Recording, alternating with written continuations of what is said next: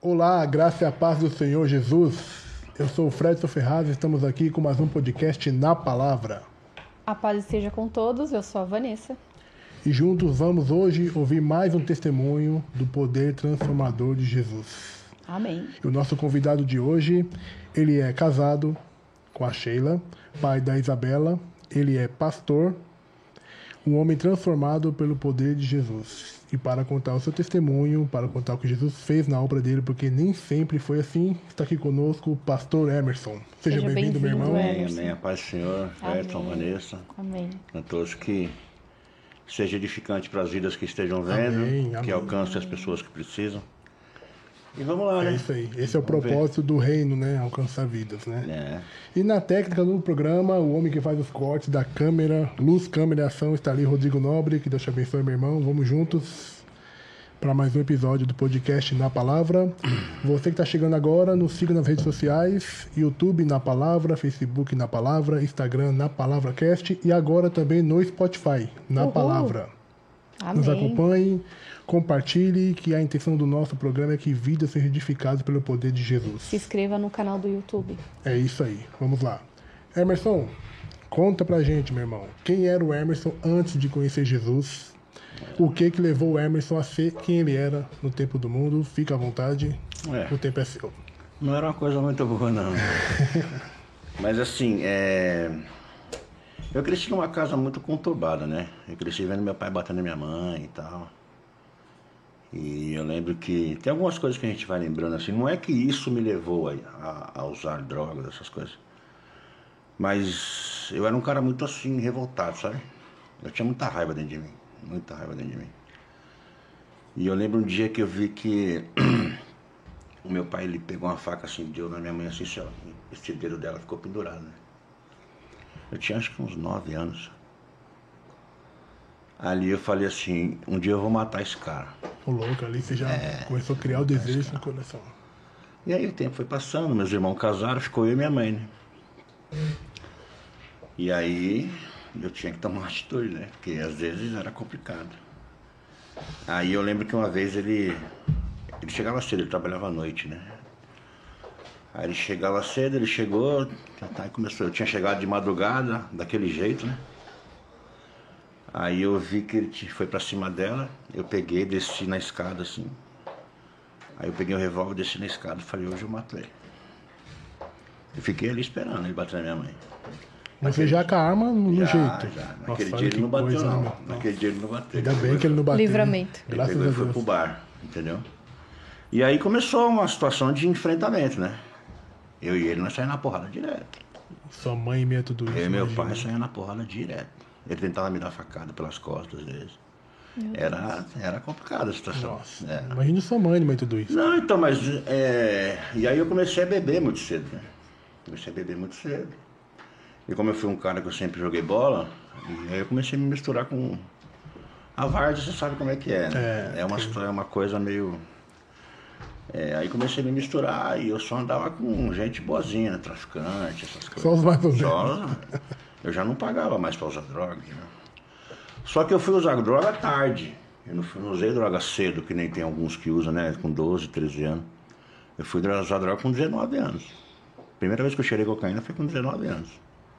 Aí, Seu primeiro contato com a droga. Você com a droga foi 19 anos de idade. O resto você só via os caras ali fumando. É, não, os caras fumavam perto de mim, cheiravam perto de mim, e eu só bebia. É, tinha time que a gente ia jogar que os caras cheiravam pra, pra jogar, eu não, nunca cheirei pra, pra, pra jogar, que eu tinha medo de morrer jogando. É, e aí eu comecei com 19 anos. E aí eu usei dos 19 aos 31, Nossa. 12 anos. Você usou o cara? Droga, é, cocaína, e depois eu fumei uns crack. Crack? Fumei, fumei. É, tem gente que nem sabe. Agora Tô tá sabendo agora. Eu, eu acho que vai me dar algum problema esse negócio. Danado, Jesus transformou o Só que assim, É. cara, é assim, eu nunca é, prejudiquei ninguém, assim, sabe? Nunca matei ninguém. Mas eu era um cara violento. Eu era complicado. Se eu tivesse a chance, assim, eu era- acho que eu era capaz de matar, assim. Eu era meio. Eu era ruim, como dizem, né? Então você nunca matou que não teve oportunidade. É. Né? Você matar seu não, pai não no teve dia, né, oportunidade assim, porque assim, teve situações, por exemplo, dos caras me ameaçar, eu falava, ah, é, Deus sempre guardou. Pera aí, então. Eu ia buscar o que tinha que buscar e voltava, os caras já não estavam lá. Então, bem. assim, tinha sempre essa situação de não encontrar. Né? Então, foi assim, uma juventude meio complicada, né? Aí com 21 eu conheci a Sheila, né? Mesmo com ela eu usava droga. Mesmo com ela. Depois de um tempo que ela foi saber, né? Mas por um bom tempo ela não sabia de nada. E nessa época você tava usando o quê? O crack já? Ou não, nessa época, ainda tá, não. quando eu comecei a namorar com ela, eu usava cocaína. Só cocaína. Eu nunca, não era muito fã de maconha, essas coisas, era cocaína. E depois, deu uma, uma despirocada, assim como eu digo, e eu comecei a fumar crack. Mas, assim, é é estranho a minha vida com droga, porque não, é uma, não era uma coisa assim que eu fazia todos os dias, entendeu? É, eu trabalhava normal, às vezes eh, eu ia namorar normal de semana e tal. Mas chegava na sexta-feira, era uma. Esquece. Era três dias de loucura total. Ficava fora de casa, assim, tudo, né? Ficava, ficava, ficava. Minha mãe ficava desesperada, Imagina. procurando. Teve vez que ela foi lá no campo, perguntou se eu tava lá e já já tava. Tava pra cá. Na casa de um cara aqui, trancado num quarto lá, eu e mais três usando droga. Meu Deus. Então, é, era uma loucura, né? E é engraçado assim, hoje eu não gosto muito de falar dessas coisas, porque me traz lembranças ruins, né? Eu, eu falo até para as pessoas que às vezes eu lembro que eu usava droga, eu, eu tenho umas, sabe, umas coisas esquisitas dentro de mim. E a gente só andava com coisa ruim, né, cara? É traficante, era ladrão. Mas assim, eu nunca. é, os caras me chamavam pra roubar, eu não ia. Eu falei, não, não, não vou roubar não, amanhã eu vou trabalhar. é, mas era, os caras me chamavam pra roubar, me chamavam pra fazer um monte de coisa. Me ofereceram droga pra eu vender. Eu falei, não, não quero isso não, cara. Meu negócio é só usar. Mas a coisa vai ficando, vai passando o tempo, vai ficando meio complicada, né? Porque você, quando você começa a usar droga, você, vamos dizer assim, você consegue até esconder no começo. Mas depois fica uma coisa meio, meio difícil de se esconder. E as pessoas começam a perceber, né? Você acha que tá enganando, mas É, não mais mas elas ninguém, né? começam a perceber. Você perceber. começa a ter problemas. Então, é, minha mãe me deu um flagrante uma vez, mas ela não falou, ela falou pro meu irmão. Aí ele me ligou, já mandei logo ele calar a boca. Falei, não, enche meu saco, não, porque você mora longe e tal. Então, a minha sogra uma vez também viu. E você acha que você tá todo, né? Ah, que sou malandro, né? E aí, teve uma vez que eu tava na casa da Sheila, ela morava na Ponte Rasa. Era véspera de Natal, lembro até hoje. Ah, mas antes disso, deixa eu te falar. A gente às vezes não sabe que Deus está cuidando da gente, né? A gente não sabe que Deus está planejando algumas coisas. E às vezes é necessário você passar por situações difíceis para você, para que Deus possa. É, A minha irmã me disse uma vez assim que ela estava no portão da casa dela e passou uma mulher que ela não conhecia. E a mulher falou assim para ela assim: fala pro teu irmão mais novo parar com o que ele está fazendo. Senão Deus vai moer ele. E ela me falou, e eu tô no malandro, falei, ah, moer nada, conversa é essa? E eu, na milhão, bebendo, cheirando e tal. Aí nessa véspera de Natal eu tava na casa da Sheila. Foi aí que eu comecei a. Eu já tava. Era assim, que nem eu disse, eu já, eu já tava indo pra igreja, sabe? Mas na sexta-feira. Eu sei lá, dava um negócio em mim que eu largava tudo. Largava tudo. O vício falava mais Já alto, era, nem- já era. Esquece. Eu mudava, era outra pessoa. Não tinha controle, né? Não, era outra pessoa. Eu saía na sexta e esquece. Dinheiro que tinha ia embora. Dinheiro que tinha ia embora. Eu chegava a receber na, na semana, na segunda estava duro. E eu ganhava bem, eu sempre ganhei bem quando eu trabalhei assim, em empresa. Sempre trabalhei em empresa boa. E é difícil você é, se manter assim, escondido. É difícil pra caramba. Então, e aí dessa mulher, beleza, tava na casa da Sheila na véspera de Natal, tamo lá, e eu tinha passado o dia bebendo e cheirando. Só que eu lembro até hoje, deu meia-noite, eu comecei a sentir tontura. Falei, Ih, deu ruim. Aí eu sentei lá, a Sheila percebeu, ela falou, o que foi? Falei, nada não. Falei, ah, tô com um pouco de tontura. Aí falei, aí comecei a não enxergar. Falei, Ih, mano. Falei, acho que é hoje. Já era. Aí eu falei pra ela, era meia-noite e quinze. Eu falei, vou embora. Não, mas tá certo, eu falei, vou embora. Aí o pai do Anderson ia também. E eu fui com ele. Cara, só que eu não enxergava direito, não tava vendo direito assim, sabe? E ele parou num ponto e eu tinha que andar mais, mais ou menos um quilômetro para ir embora ainda. E eu não tava enxergando. Falei, ah, vamos embora. Aí cheguei em casa e tal, comecei a passar mal, eu falei, falei, acho que não vai dar muito certo esse negócio, não.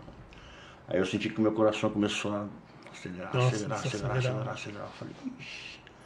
Aí eu falei, minha mãe, eu falei, mamãe, tô, tô passando mal, vamos no hospital. Foi aí que você percebe que Deus ele usa meios às vezes dolorosos para te trazer para perto dele. E aí ela chamou um rapaz lá e me levou lá, eu lembro até hoje, no hospital da Milcuné, que era o mais perto lá que tinha lá. E estamos lá e tá. Só que eu não falei pra minha mãe que eu tinha usado droga. Nós estamos lá. tal.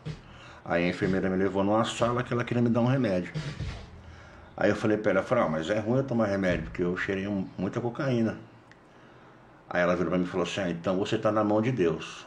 Aí eu lembrei da, da mulher que Você falou pra minha falou, você moído. Lembrei da mulher que falou pra minha irmã. Falei, Eita. eu falei, pera, então deixa. Falei, deixa aí, vamos ver o que vai dar. Aí, minha mãe, "Ah, tá bem, tô, tô melhor, tô nada, tô nada. Aí vamos embora. É, aquela madrugada eu passei ela todinha acordada, pedindo pra não morrer. Eu, sim, eu olhava e vendo meu coração batendo assim, pela camisa. Assim. Tum, tum, tum. Eu falei, ah, vai estourar, qualquer daqui a pouco estoura esse negócio aí. Aí de manhã eu fui na farmácia, a pressão tava 21 por não sei quanto. Pau. E aí foi. E aí começou um processo dolorido para que eu realmente é, entrasse nos eixos, né? Que eu fiquei 10 meses com tontura. Todos os dias eu tinha tontura. Literalmente todos, Todos os os dias. dias eu tinha tontura. Eu tinha medo de pegar o metrô. Porque eu ficava perto do metrô, eu ficava assim. ó. As pessoas pensavam que eu tava bêbado. De verdade. Caramba. Aí eu tinha medo de cair. Aí e fiquei, fiquei. Eu lembro que até hoje, em outubro, isso foi em dezembro. Em outubro, as- a tonteira sumiu. Aí eu tava na igreja e tal. Então assim, eu lembro que antes disso tudo, é, eu tinha umas loucuras assim, às vezes, que eu tava num lugar assim com os caras assim. Eu levantava e falava, vou embora. Eu podia estar aqui, ó. Eu ia embora. Os caras não sabiam como eu chegava em casa. Eu ia embora, dava uma loucura em mim, eu ia embora, cara. E geralmente quando eu fazia isso, saía uma confusão, saía tiro, os caras. E eu ia embora. Era uma loucura, né? Era uma coisa assim. Aí os caras acostumavam, falavam, não, de- deixa ele, ir, ele vai pra casa dele. Eu já imaginava, ele vai embora, vai ter alguma treta. É, então assim. É o E propósito Deus de guardava. E eu lembro que a gente estava um dia num, num quarto, tava eu, mais uns, uns três, quatro caras. Não vou falar nome, porque senão os caras me processam. É, Tem um que eu posso, mas não vou falar. são pessoas. Tem um que hoje é pastor também. Glória a Deus. Aí a gente tava assim, eu lembro que a gente tava, acho que, fumando crack. Aí eu peguei, olhei, e você me tirou, olhei assim pra eles assim. Falei pra eles, ó, eu vou embora e nunca mais vou usar isso. Os caras riram, né? Eu nunca mais usei. Foi igual, foi igual eu parar de fumar cigarro. Eu simplesmente abri a porta do fundo e joguei o pacote fora, o maço fora. Falei, não fumo mais. Eu era difícil assim de. Hoje eu sou mais relaxado, sabe? Mas eu era difícil assim. Se eu falasse pra você que eu ia fazer tal coisa, eu fazia. E ali eu comecei a ir pra igreja, mas eu não conseguia parar de beber e cheirar cocaína. Não conseguia. Cigarro, então, parecia uma coisa.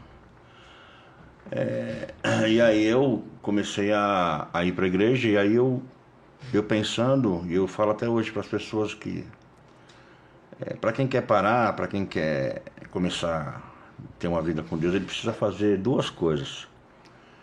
Que é mudar com quem ele anda e mudar os caminhos que ele anda. Então o que, que eu fazia? Eu me afastei dos caras um pouco.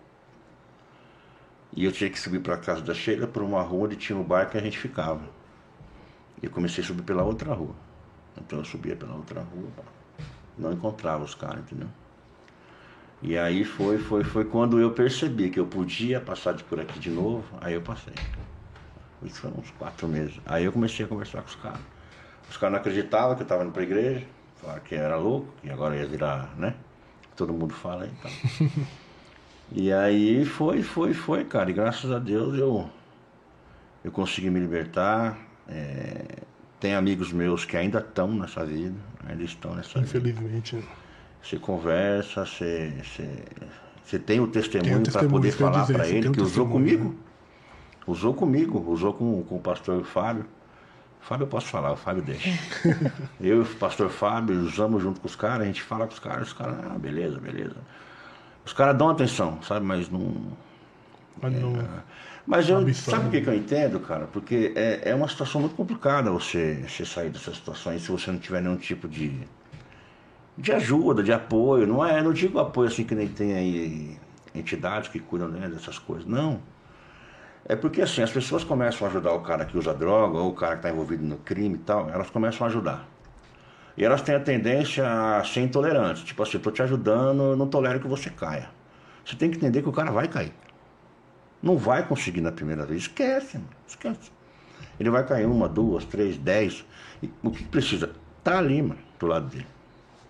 Né? Então, assim, eu vejo que as pessoas, elas, ah, vou ajudar esse cara a parar de usar droga. A primeira vez que ela vê o cara, não aguentou. Primeira recaída que o cara tem, já abandona. Não pode, cara. Por isso que eles voltam. Porque eles não têm nenhum tipo de apoio. E eu não sei, sinceramente, eu não sei como que eu consegui. Porque assim, eu não busquei apoio de ninguém, eu simplesmente decidi. Falei, não quero mais. Sabe, me deu um. Me, me deu uma angústia, porque eu tinha uma depressão pós-droga terrível, cara. Eu ficava chorando no banheiro, tomando banho, sabe? Quando passava aquela É, brisa, ficava você- chorando. E eu queria me matar, cara. Eu falava, não, não posso mais fazer isso comigo, não. E se eu não sei não, se eu tivesse uma arma, não, você não tinha me matado, assim, se eu chorando assim, sabe? Então, é uma, era uma depressão. E eu sei que os caras sentem a mesma coisa. O pós-droga é pior do que o efeito da droga pro cara. Então, eu acho assim, é, o cara que tá aí, que vai assistir, que usa droga, às, às vezes escondido, ele tem essa ideia, né, deseja parar, ele precisa encontrar um amigo de verdade. Um amigo que esteja ali com ele e fala, não, se você caiu, tamo aí.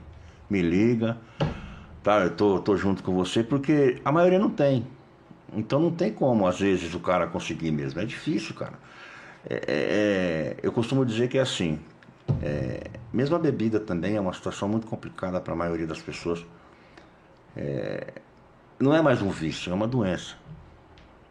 Mas essa doença tem cura.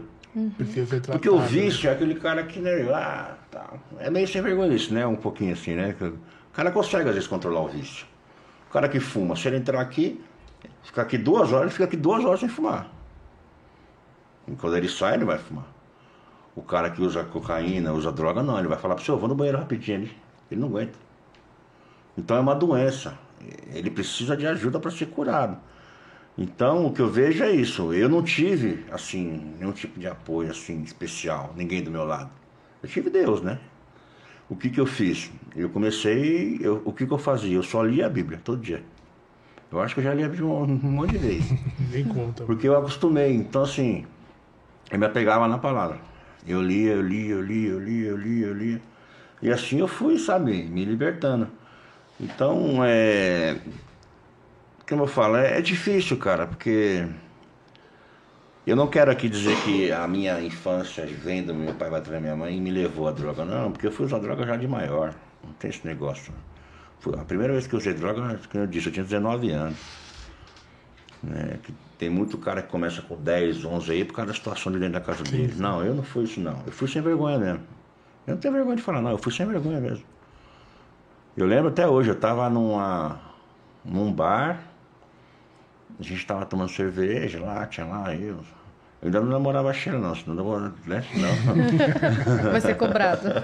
Comecei a namorar com ela, eu tinha 21. Eu tinha 19 quando eu comecei a namorar. Aí, nós estava lá, eu, os caras, as minas e tal. Aí chegou um amigo meu e falou, "Ô, chega aí. Eu falei, tinha, eu tinha, tava com dinheiro, tinha recebido. Aí ele colocou, eu falei, ah, deixa eu ver esse negócio aí. Já tava bêbado, bê- bêbado. Pô, foi a pior coisa que eu fiz. Foram 12 anos complicados, cara. Ele ficou 12 anos complicados. Então, assim, é, é, o que eu posso ajudar quem está nessa situação, eu ajudo. É, mas o que acontece é assim: tem cara que você vê realmente que não quer. sabe? É que nem aquele cara que você fala pra ele de Jesus, você fala, você fala, mano, esse cara não quer. A gente tem que entender isso. Tem que dar um tempo para de repente o cara mastigar o que você falou e Tudo tem um tempo. é, entender. É que eu tô falando, as pessoas são intolerantes com quem usa droga, com quem bebe. Elas acham que é assim, não, tem que parar, porque, parar hoje, porque eu não né? bebo, eu não uso. tipo não, não, não, não, não. Não tem como, cara. Eu só vou dizer, não tem como. Toda segunda-feira eu queria parar, eu não queria mais usar droga. Mas chegava na sexta, eu tava lá usando droga. E é pior que quando a gente tá do lado de cá, que a gente quer ajudar a pessoa que tem vício. Quanto mais a gente insiste, não faz isso, não faz isso, mais a pessoa cai. Ó, deixa eu te falar uma coisa pra você. A gente foi adolescente. O Fred faz mais tempo que eu. A gente foi adolescente. Toda vez que você ouvia um não, era um desafio pra você. É. Era como se as pessoas estivessem desafiando você. Quando alguém te fala não, você fala, ah, agora que eu vou mesmo. É exatamente isso. Então o que, que os caras escutam? Os caras escutam isso, você não pode fazer isso, você tem família, você tem isso, você tem tudo dentro de casa. Ele sabe disso tudo. Só que ele viu uma crise aqui dentro terrível, que ele precisa de ajuda. Ele não precisa ser acusado. O que, que a gente faz quando a gente encontra um cara que está assim? Primeira, a primeira coisa que todo mundo faz é meter o dedo na cara dele. Falar, você não pode, você. tá." Não, cara. Não pode, não pode fazer isso. Por quê? Você leva o cara pra dentro da droga de novo. É esse o problema. Então, porque ele se sente. Ele já. Porque assim, vou te ser sincero, o cara quando ele tá no, no efeito pós-droga, mano, ó, 90% dos caras se sentem um lixo. Ele já tá ali destruído, sabe? Emocionalmente, assim, tá destruído. Porque a maioria, a maioria, a maioria não quer continuar usando. Só que continua. Eu falo pra você, a maioria não quer. No pós, no, no pós-droga eles ficam deprimidos. Você pode perguntar pra qualquer um. Quando passa o efeito, o cara tá destruído aqui dentro. Que aí ele lembra da mãe, lembra da filha, do filho, da mulher. Aí ele lembra que ele gastou dinheiro que ele tinha que levar pra casa. Ele fala, meu, o que que eu fiz? Entendeu? Aí vem um e fala, você não presta que você tá usando droga. Entendeu? Você não tem que também dar carinho. Não tô falando pra dar carinho, mas você tem que saber lidar com isso daí. É difícil. O que que eu recebia? Eu recebia exatamente isso. As pessoas só me xingavam. E eu. é que Eu nunca liguei muito assim pros outros que falam de mim, porque é, sempre falaram, então. Vamos falar de qualquer jeito, né? É, eu falo que eu, distri- eu distribuí a senha pra falar de mim, então. De quem você seja, o que você faça, as pessoas É, vão então, falar. só que assim, eu disse, eu não, não, não matei ninguém, não prejudiquei ninguém, porque deu errado, vamos dizer assim. Mas eu tinha muita raiva dentro do meu coração, assim, sabe? Muita, muita, muita. É, eu era um cara revoltado, então. Por isso que às vezes eu ficava, sabe, isolado assim no canto. Mas eu era perturbado, vamos dizer assim. E essa situação da droga, ela, ela me levou a muitos prejuízos, assim, né? Porque eu, eu lembro que minha mãe me viu fumando pedra, né? Aí eu pensei, depois que você foi pensar, né? Eu falei, né? Pra uma mãe, né? Ver um negócio desse, né?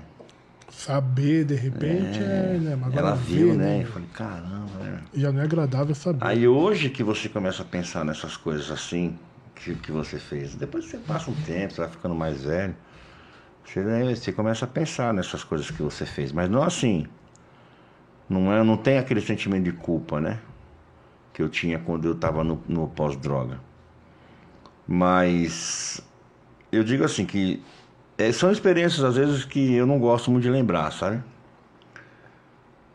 Porque eu, eu sei que entristeceu pessoas, a Sheila também, a mãe dela, ah, os meus familiares. Só que hoje eu, eu, eu, aprendi a usar em favor das pessoas. Né? Então, quando eu posso conversar com alguém, eu converso. E, e é, é legal que às vezes os caras param para te ouvir, né? Que eles sabem que você está falando e você sabe o que ele sente. É difícil você ter a teoria da prática, né? Não que a teoria não ajude, por exemplo, um psicólogo que nunca usou droga, ele pode ajudar as pessoas. Mas a pessoa que usou, ela entende o que o cara está sentindo ali naquele momento pós-droga, durante a droga. Então, é, é, eu espero que possa ajudar as pessoas e que esse programa possa alcançar bastante pessoas para que possa ajudar. O programa do pastor que teve aqui também, não, não lembro. O Jackson. O Jackson, eu vi lá, eu assisti o programa também, que possa alcançar pessoas e que eles entendam que existe uma solução. Existe uma solução. Só que às vezes a gente rejeita tanto essa solução que às vezes Deus decide por nós, né? Aí ele fala, agora eu vou fazer. Então, se eu tivesse que falar alguma coisa para alguém assim, é, não deixa Deus fazer. Que vai doer. Vai doer.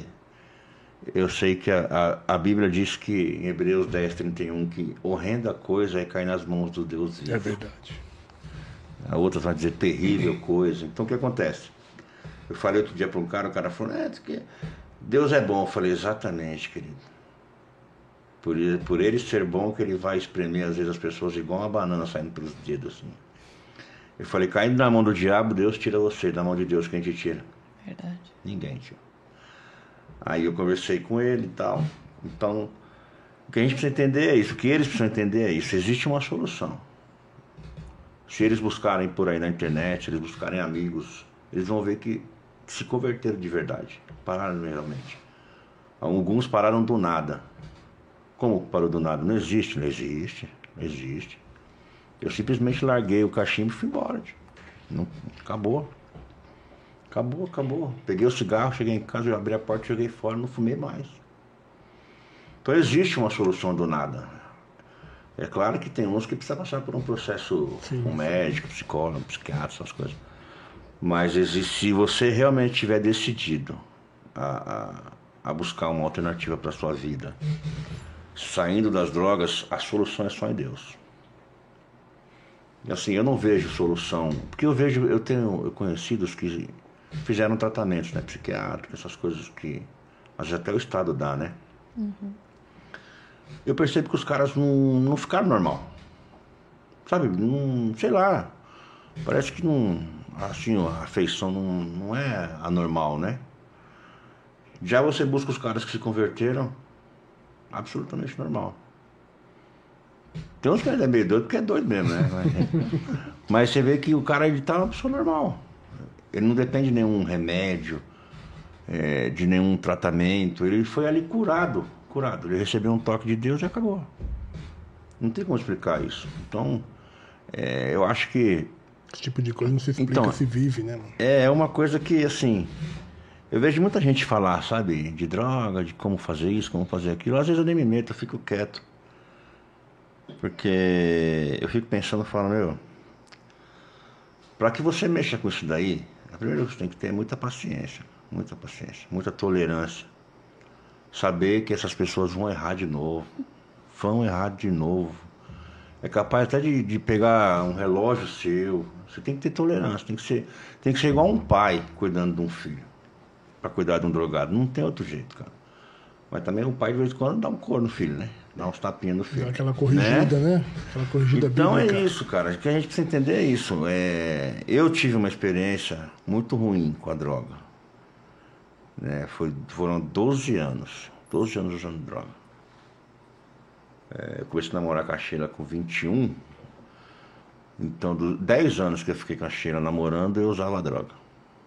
Ela foi saber só lá no, no final.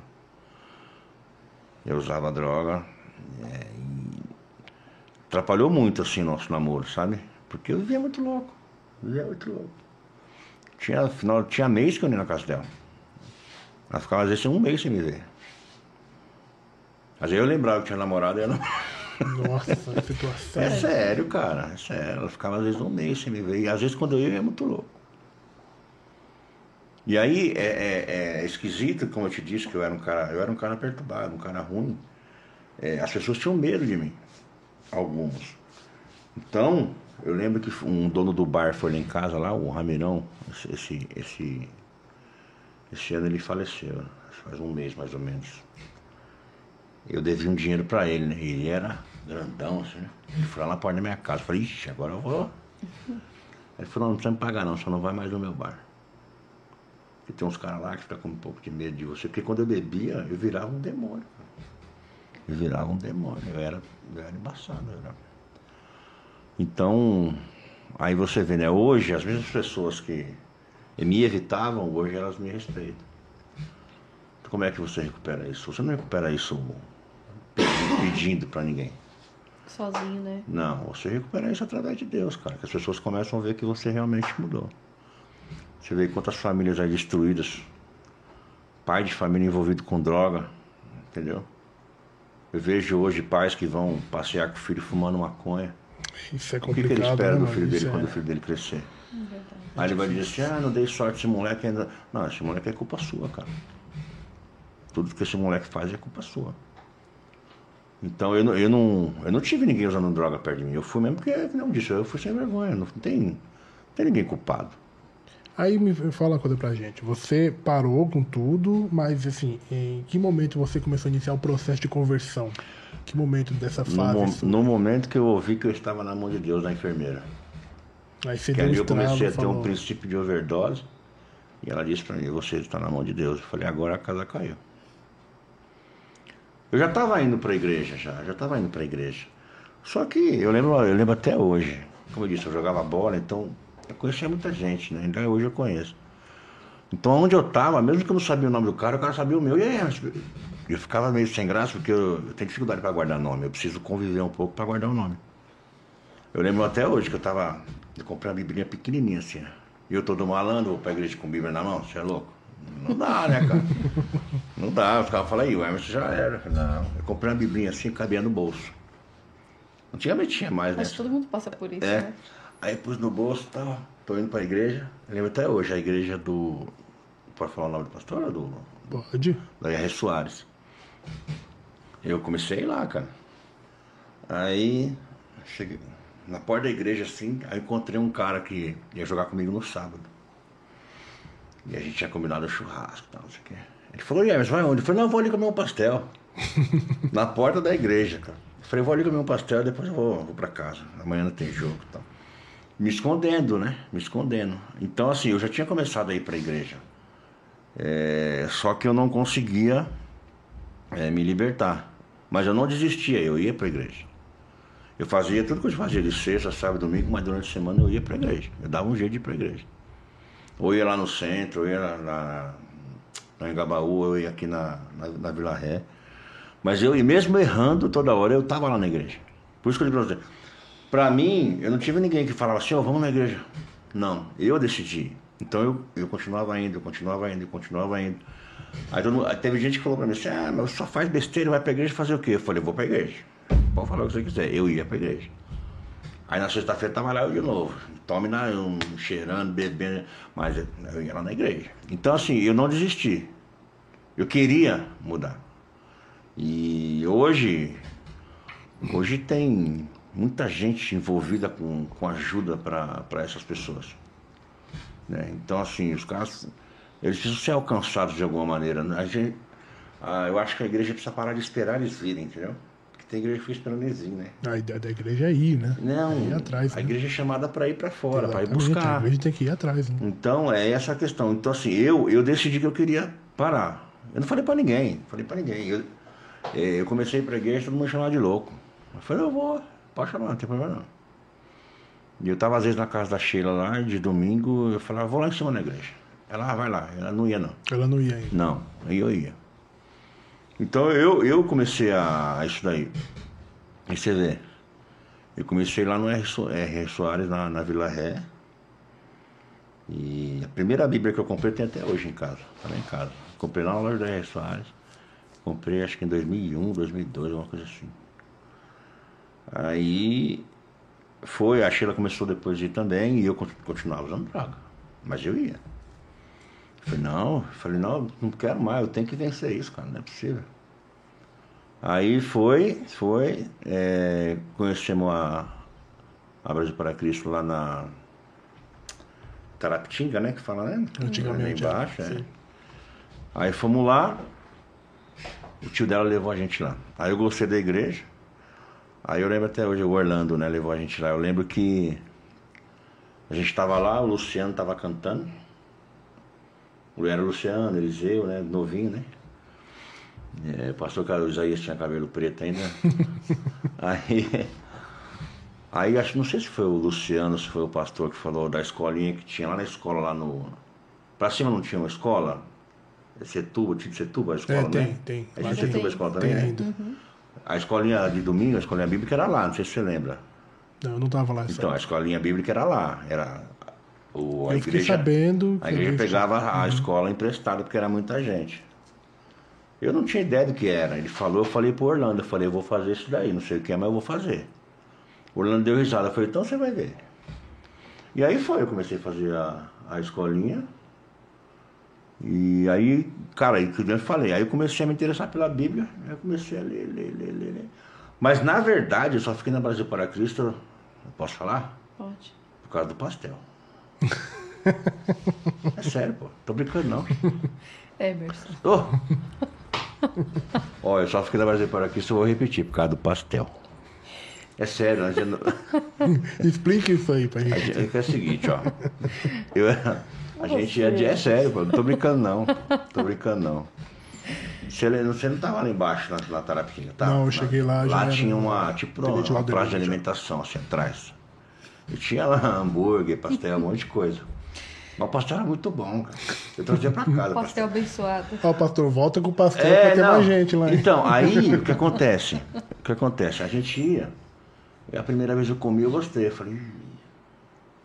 Aí na sexta-feira eu já ficava, vamos pra igreja, vamos pra igreja, vamos pra igreja.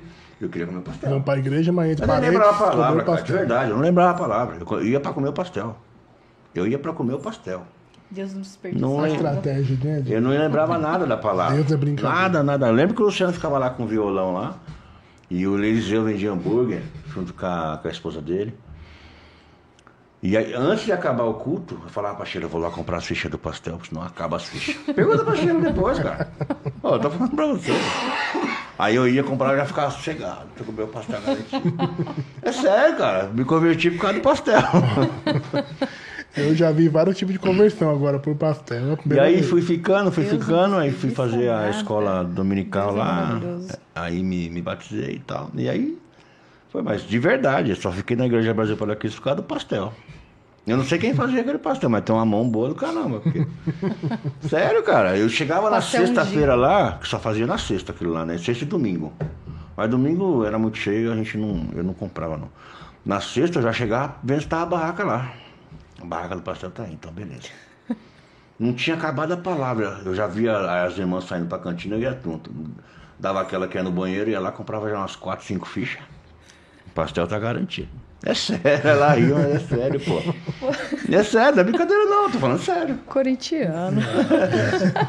Tô falando a verdade. E isso é pô. novidade. Olha que eu conheço o Emerson há faz um tempo já. É sério, cara. Então, A é- gente nunca conhece. Você vê como é que é, né? Como é que Deus faz as coisas, né? Eu, eu falo as pessoas dão risada assim, ah, Vanessa, não acredita não. Eu falo, "Pô, pois é, eu só ia lá por causa do pastel. Não ia por causa de outra coisa, na sexta-feira principalmente, só ia por causa do pastel. Aí depois você vê, aí depois é, você vê como o ser humano é relaxado, né? Eu lembro até hoje que eu e a Sheila, a gente saía da casa dela, o culto era 5 horas antigamente, 5 e meia acho que era. A gente vinha de ônibus todo domingo, vinha e voltava. Depois compramos um carro para não diminuir o vezes de ir, né? Então, assim, a gente deu uma relaxada, tá, mas continuou é, na presença de Deus. e- Mas é engraçado como Deus faz as coisas, né? É, Esse, esse foi o processo assim, de tá conversão. O processo de conversão ele foi dolorido, né? No sentido de, de, de deixar a droga, essas coisas assim. Essa fase é difícil, né? Você- É porque, Ah, assim, Fica pior, né? Cara, é, é- A junta espiritual. Olha, eu vou tudo, falar pra né? você, é, é que nem eu falei, são duas coisas. Você precisa mudar hábitos e amizades. Senão você não consegue, pode esquecer.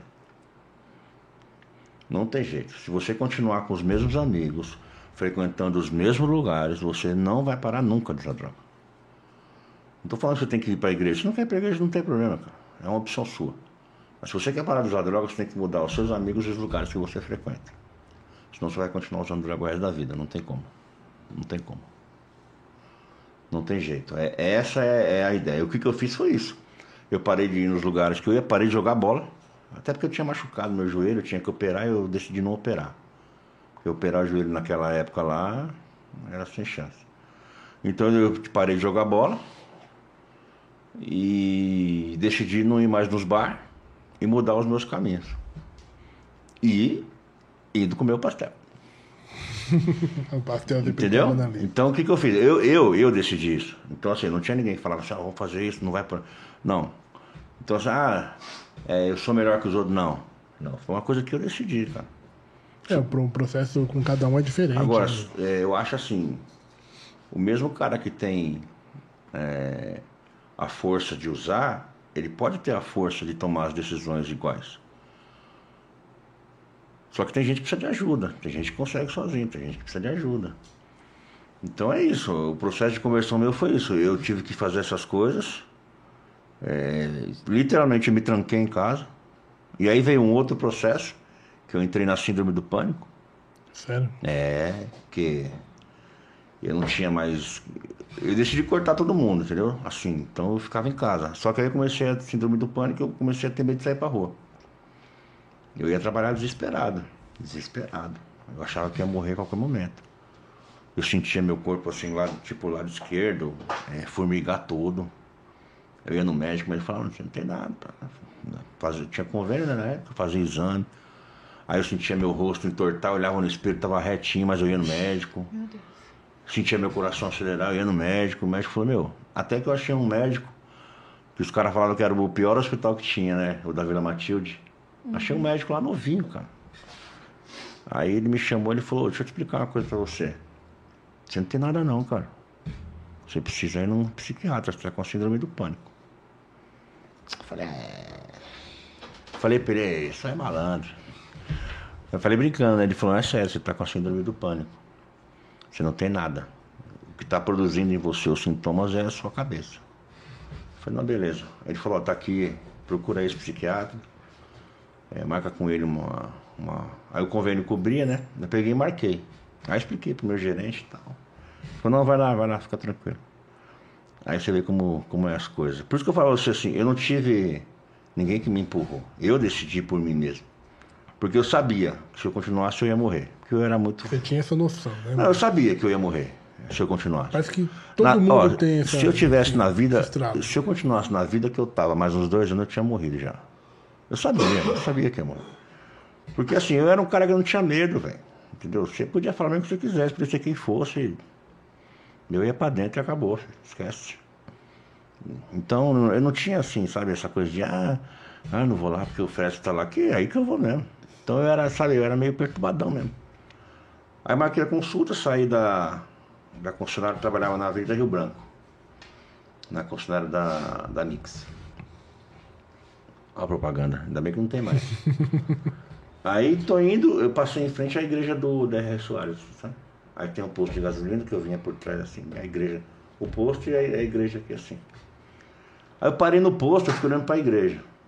Mas assim, do nada, sabe? Eu falei, eu não vou no médico. Eu falei, quem vai me curar é Deus. E fui pra igreja.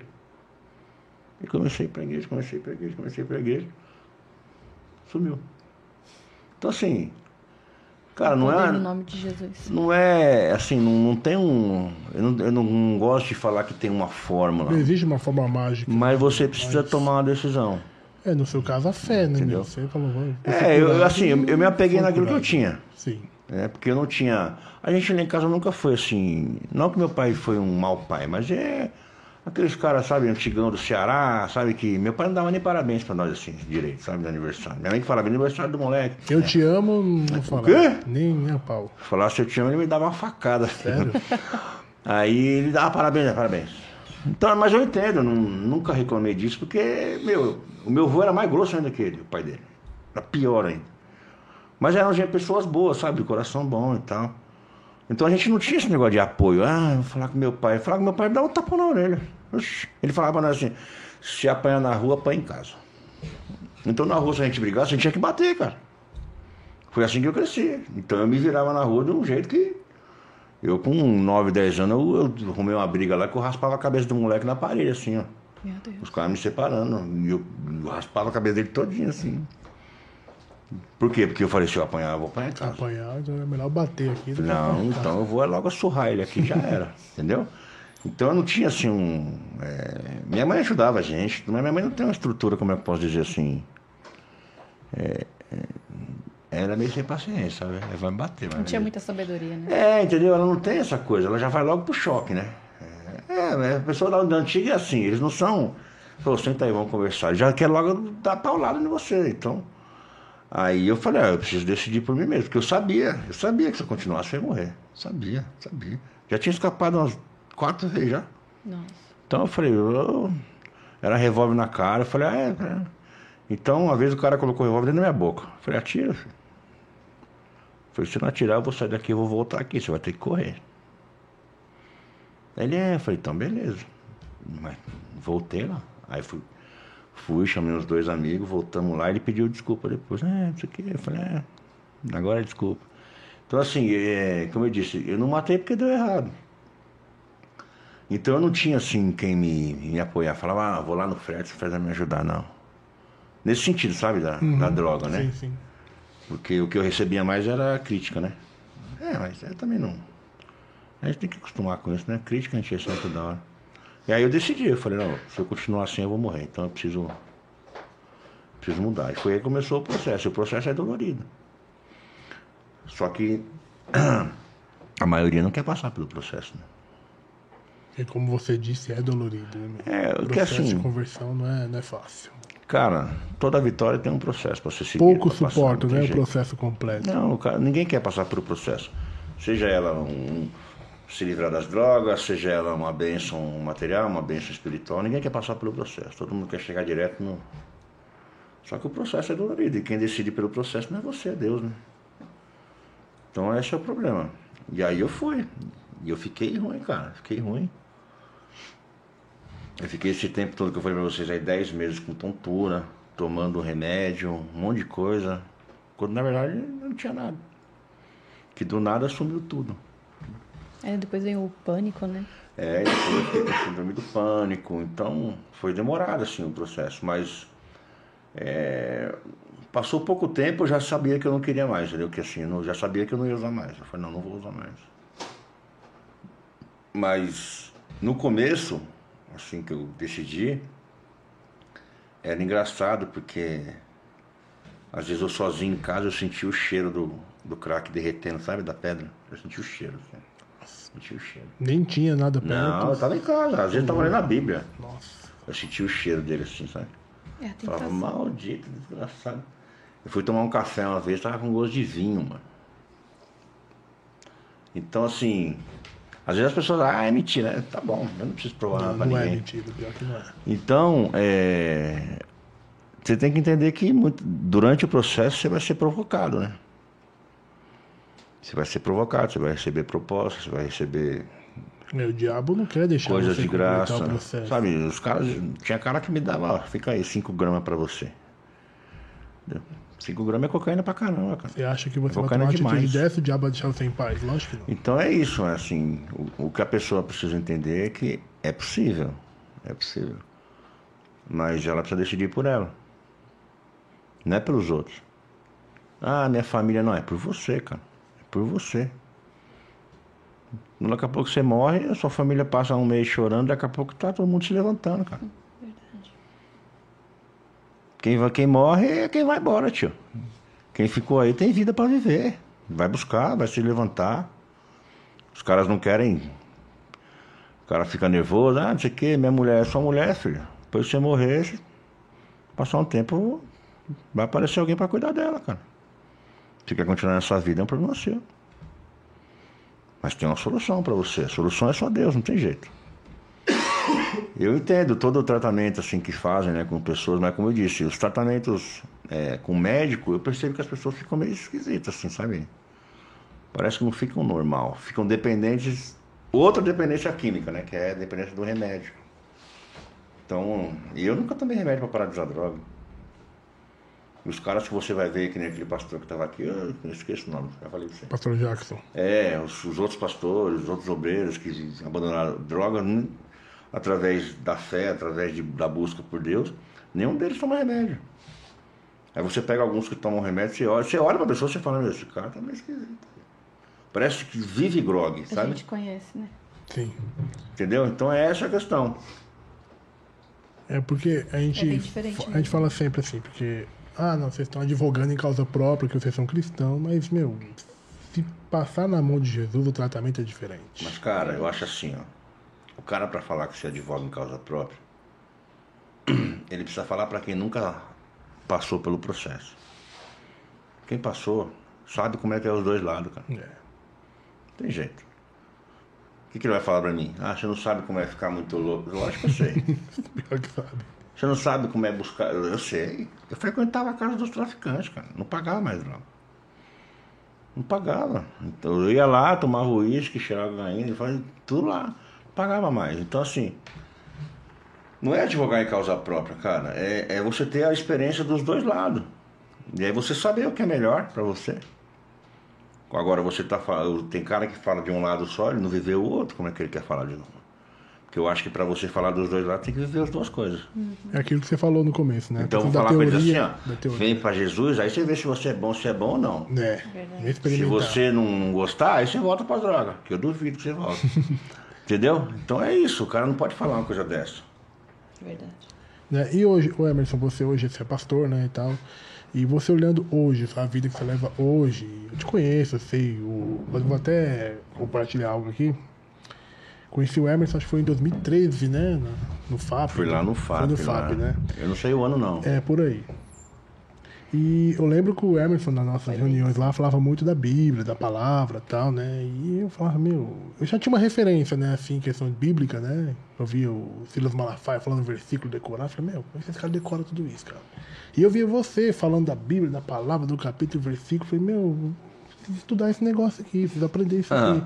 Então as pessoas falam assim pra mim às vezes, meu, mas você, você parece ter uma Bíblia dentro da cabeça, então assim, uma das referências tá aqui né? De esse amor pela Bíblia, a Vanessa sabe disso, de.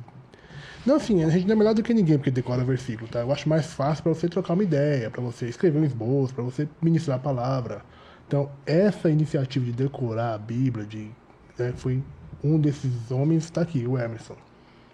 E aí hoje você olha para sua vida hoje, sua família, sua filha, cara, qual a reflexão que você tem do poder de Jesus na sua vida? Ah, cara, vou falar pra você, hein? A Isabela eu vou prender ela em casa. sabe? Não vou deixar sair, não. Não Ela tá linda. vou deixar sair, não, porque. é. Ainda bem que eu cresci um pouco pra dar umas. Porradinha. Eu falei pra Sheila que qualquer um que for namorar ela, eu já não gosto dele. É como assim? Eu não gosto. Não, pode ser assim, Varão. não filho, quer Vo- saber? Você construiu sua família, ela vai construir a dela Não, também. aí, aí assim. é, Cara, eu, eu vejo assim. A Laura também não vai namorar, não. A gente, lógico que não sou. Não, eu acho que vai namorar com uns 35 anos, mais ou menos. É, por aí. Depois que eu tiver já Tá lá com tá Jesus. Que Jesus volte antes, né? Com É, arrebatamento. vai a guerra, vai acabar com o mundo, não vai namorar nada. Que Jesus volte antes dessa tribulação. Não, então, assim. A minha vida, como eu disse, ela, ela era muito tribulada, muito atribulada. Muito. É, Tinha vezes que a gente tinha que dormir na rua, assim, na rua, na casa dos outros, porque meu pai queria matar todo mundo, sabe? Então era, era difícil. E eu sempre fui um cara muito revoltado, como eu falei e tal. E eu vejo hoje, assim, eu não sou um cara também tão calmo hoje, não. Mas eu consigo me controlar mais, né? É, a mudança que Jesus fez em mim, é, cara, como é que eu posso dizer assim? Principalmente no temperamento, sabe? Que eu, eu, eu era muito explosivo. É, a Sheila tivesse aqui, ela ia falar, era? é porque assim, eu sempre fui um cara que. Eu gosto, eu gosto das coisas corretas, entendeu? Das coisas certas. E quando eu vejo algo errado, se envolve eu, a Sheila e a Isabela, eu não consigo ficar quieto. Se envolve os outros, se me perguntar, eu falo. Mas aí, e isso às vezes causa problema ainda é, entre eu e a Sheila, assim, né? Porque às vezes eu falo e às vezes ela também fala, então, então fica aquela coisa assim. Eu vejo que hoje, hoje eu acho, né, que eu sou uma pessoa melhor, né? Ou pra quem ia morrer, não. Você entendeu? É. Mas eu ainda acho que eu preciso me converter. Não, é sério, porque assim, cara, é, é uma luta tão grande você se manter focado assim em Deus, na sabe? É, é muito difícil. E você constantemente você tá saindo fora do prumo, cara. Entendeu? Você sai fora do prumo constantemente. Seja em casa, às vezes seja na rua, a gente trabalha no trânsito, você sabe? Eu não fico xingando ninguém, mas olha, olha assim e falo, ah, motoqueiro, seu te pego. eu com seu pescoço. Você entendeu? Então, assim, é, eu acho que eu preciso me converter ainda. Eu lembro que é, Jesus, né, quando ele está falando com Pedro, ele fala assim: Você, quando se converter, cuida dos seus irmãos. Eu acho que Pedro olha para ele e fala assim: Como assim me converter? Um tempo andando junto já? Né? Não, não sou ainda. É, então, você vê que assim, se Jesus falou isso para Pedro, porque assim, se fosse comparar com os apóstolos, eu tenho um temperamento assim, acho que igual ao do Pedro, mais ou menos assim, sabe? Meio. Vamos, né? Qualquer coisa, corta é. uma orelha. É, já era. Coisa... Então, eu acho que a gente está em constante, como é que eu posso dizer, não é evolução, constante conversão. E eu ainda sou muito falho, né? Mas eu sempre estou tentando me corrigir. Mas de uma coisa eu tenho certeza, assim, que hoje eu consigo é, me controlar, né? Porque assim, eu, como eu disse, eu fui lendo muito a Bíblia e às vezes as pessoas chamavam eu de louco. Eu pegava o metrô, eu tava lendo a Bíblia, assim, né? Eu tava lá. Pegava o trem que trabalhava com a filha e eu tava lá. As pessoas olhavam e falavam. Aí uma vez eu falei pro cara, se fosse uma Playboy, você tava aqui do meu lado lendo, né? Foi, mas é uma Bíblia, você não quer encostar perto de mim. Ele deu risada. Então, o que a palavra produz na gente é isso, é, é essa mudança completa, entendeu? Você está indo para lá e você volta para cá e vem para perto de Jesus. Mas como eu disse, eu ainda preciso me converter. Hoje, é, a Sheila e a Isabela, elas estão um pouco longe da igreja, né? Estão um pouco longe da igreja. E eu também não tenho ido muito. Falar a verdade, não falei para você, né? Uhum. Ainda mais agora, depois que teve esse problema lá em casa, lá, né? Com o falecimento do pai da Sheila. Comecei a fazer Uber, eu fiquei, acho que uns cinco meses direto, fazendo todo dia, assim, o dia inteiro, né? E agora que eu tô tentando voltar. Mas eu acho que a parte mais difícil da gente se manter convertido é você estar fora da, do, da convivência com, com os irmãos, assim, sabe? Eu não estou dizendo nem igreja, porque às vezes a igreja vai uma vez por semana. Tem gente que só consegue uma vez por semana. Mas quando você começa a perder é, o contato com os irmãos, você começa a tipo ficar sozinho. E aí é difícil se manter. Não que você vai fazer besteira, você vai fazer aquilo, mas aí você tem que arrumar um jeito de se manter focado. E eu acho que hoje, depois desse processo todo que eu passei, eu consigo fazer isso. Não que, como eu disse, não que eu não erre, mas tem gente que quando ela começa a se afastar, ela começa a voltar para as velhas coisas, né? Para o velho caminho. Então eu acho que hoje eu não sei se é um cristão mais maduro, se eu posso dizer isso, mas hoje, de, devido ao processo que eu passei lá atrás e venho, né, até hoje, eu acho que esse processo me fez hoje aguentar algumas coisas que eu não aguentaria se eu não fosse convertido, essas coisas assim. É, inclusive, aguentar os desafios que a gente aguenta, né? Às vezes você olha e você fala, ah, rapaz. Às vezes eu penso, falo, na minha época já era. Mas aí não dá, né, cara? Então, eu acho que é isso, assim, hoje, hoje, eu não me vejo melhor que ninguém, mas eu me vejo assim, podendo aguentar algumas coisas que eu não aguentaria, né? Por quê? Não porque eu vou para a igreja, não porque isso, mas porque eu, eu me dediquei na palavra. E hoje a palavra ela faz a gente ter isso. É ela que nos santifica, né? né? É ela que traz você para dentro de Deus. Não adianta você achar que porque você canta bonito, porque você ora três horas e não, não, não. Você só tem intimidade com Deus quando você sabe o que Ele pensa. Uhum. Você pode orar o quanto você quiser, é bom. Louvar é bom. Mas eu costumo dizer assim: como é que você quer ser íntimo de Deus se você não sabe o que Ele pensa? Você quer ver? Se o cara trouxe, se ele, eu esqueço o nome dele. Rodrigo. O Rodrigo trouxer um negócio para você aqui, dentro do copo. A Vanessa fala: não, isso aqui ele não gosta, mesmo se você não tiver aqui. Por quê? Porque ela te conhece. É relacionamento. Então, o relacionamento não vem só. Porque isso que a Bíblia diz, né? Não é só com oração. Como é que você conhece o que Deus pensa, o que Deus aprova, o que Deus desaprova? É lendo a Bíblia. é meditando na palavra.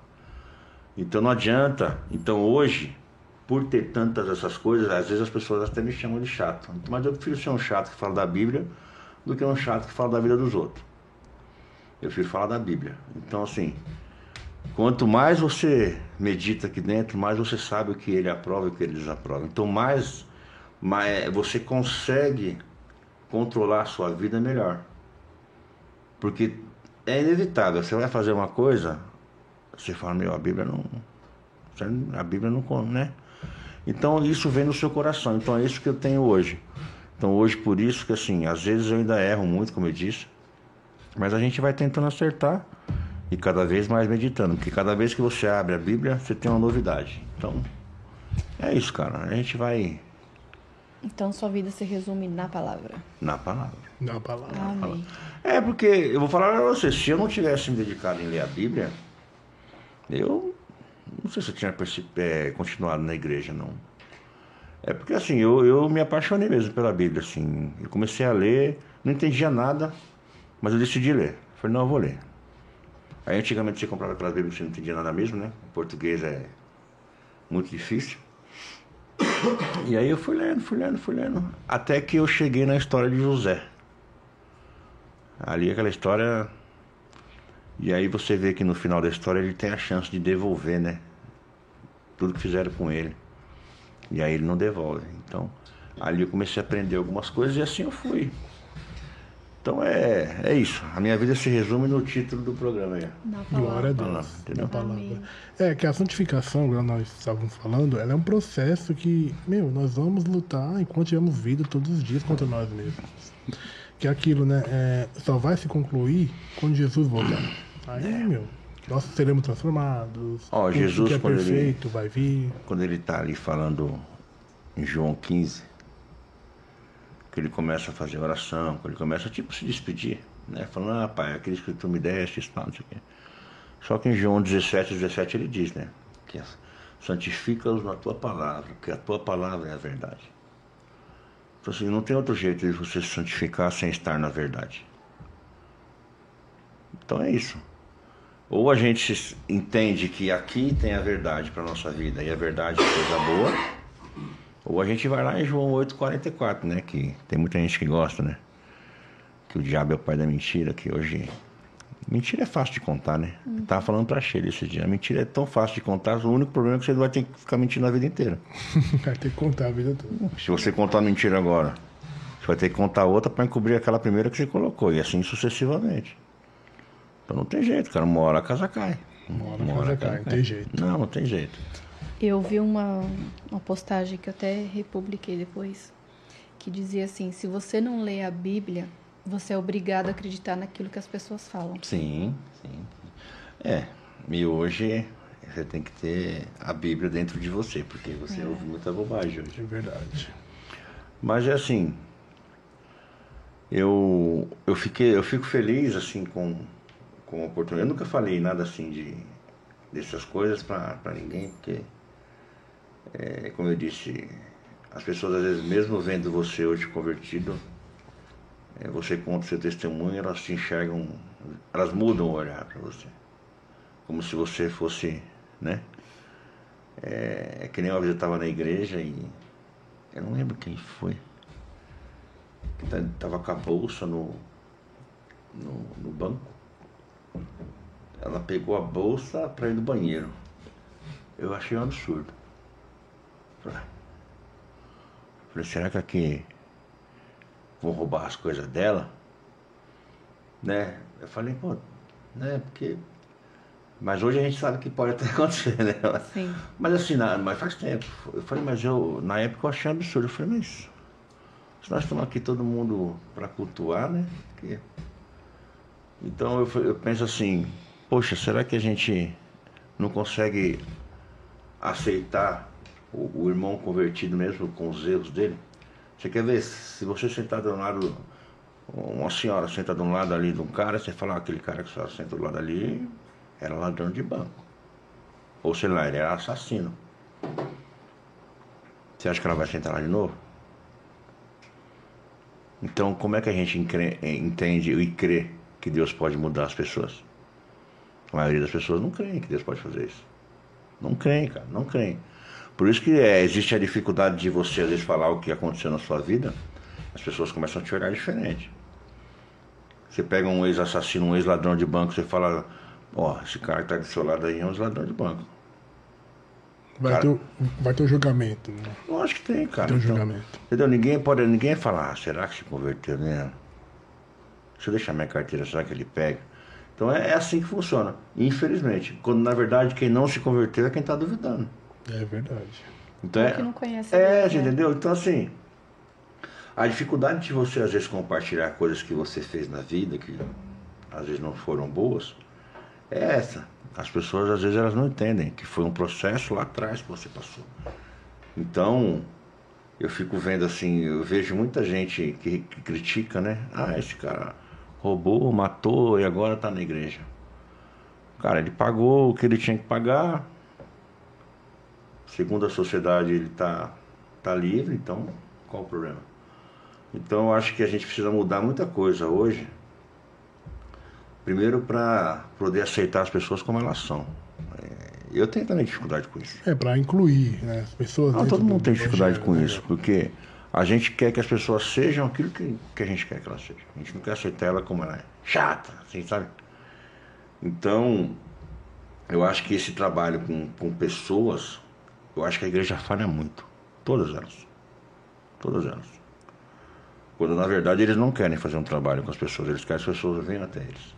E aí não tem jeito, cara.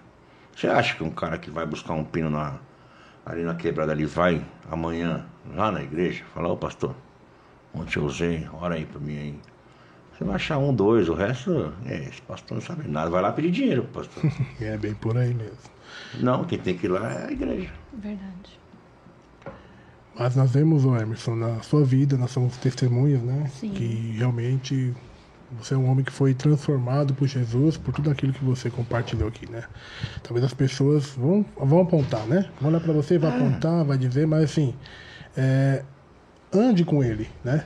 O- é, olhe para ele, as coisas que ele faz hoje, o, o que ele pensa sobre o reino hoje, né? Uma pessoa que vivia no mundo das drogas, que queria matar o próprio pai, que não podia arrumar uma confusão, que já queria.